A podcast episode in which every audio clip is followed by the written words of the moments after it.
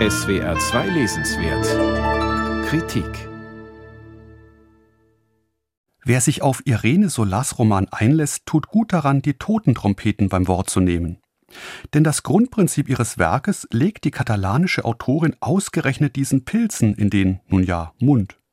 Zitat Die Sporen der einen sind die Sporen aller.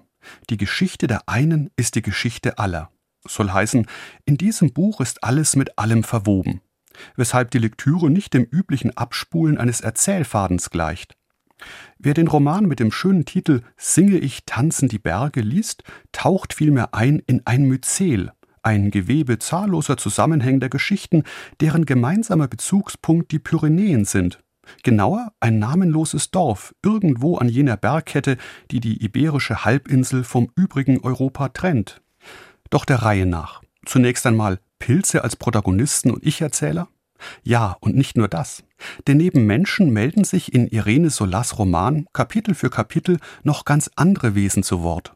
Rehböcke zum Beispiel und Bären, Hexen und Wassernymphen und recht genau in der Mitte des Romans sogar die Berge selbst.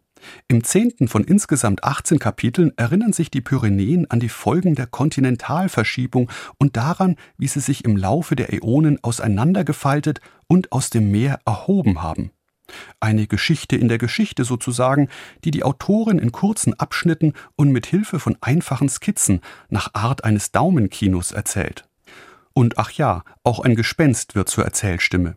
Denn im Zentrum des Romans steht eine Familie, die zwei Schicksalsschläge erfährt.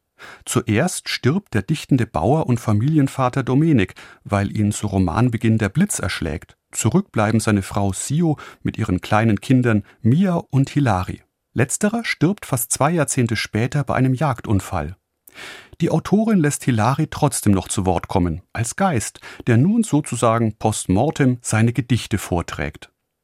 Man sieht schon, der Roman der 31-jährigen katalanischen Autorin ist erzähltechnisch gesehen einigermaßen originell und anspruchsvoll. Vor allem der mit jedem neuen Kapitel einsetzende Wechsel der Erzählperspektive führt dazu, dass man bei der Lektüre immer wieder Zeit braucht, bis man erkennt, wer hier überhaupt spricht.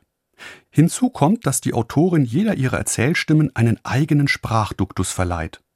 Von den fröhlichen Gewitterwolken, die sich zu Romanbeginn über Land und Leute ergießen und unbekümmert ihre Blitze schleudern, bis zur Hündin Luna, die ihre Herrin Mia mit einem jüngeren Nachbarn fasziniert beim Sex beobachtet, oder vielleicht sollte man besser sagen, beriecht. Aber nicht nur wer hier jeweils spricht, ist eine wiederkehrende Frage bei der Lektüre, sondern auch wann. Denn Irene Solar springt in ihrem Roman munter durch die Geschichte Kataloniens, von der Zeit der Hexenverfolgungen bis in die Gegenwart, in der das nach der Landflucht aussterbende Dorf von gestressten Städtern wiederentdeckt wird. Als ließen sich ausgerechnet hier im Land der Mythen und Tragödien mit seinem ewigen Kreislauf aus Geburt, Leben und Tod Postkartenidyllen verwirklichen.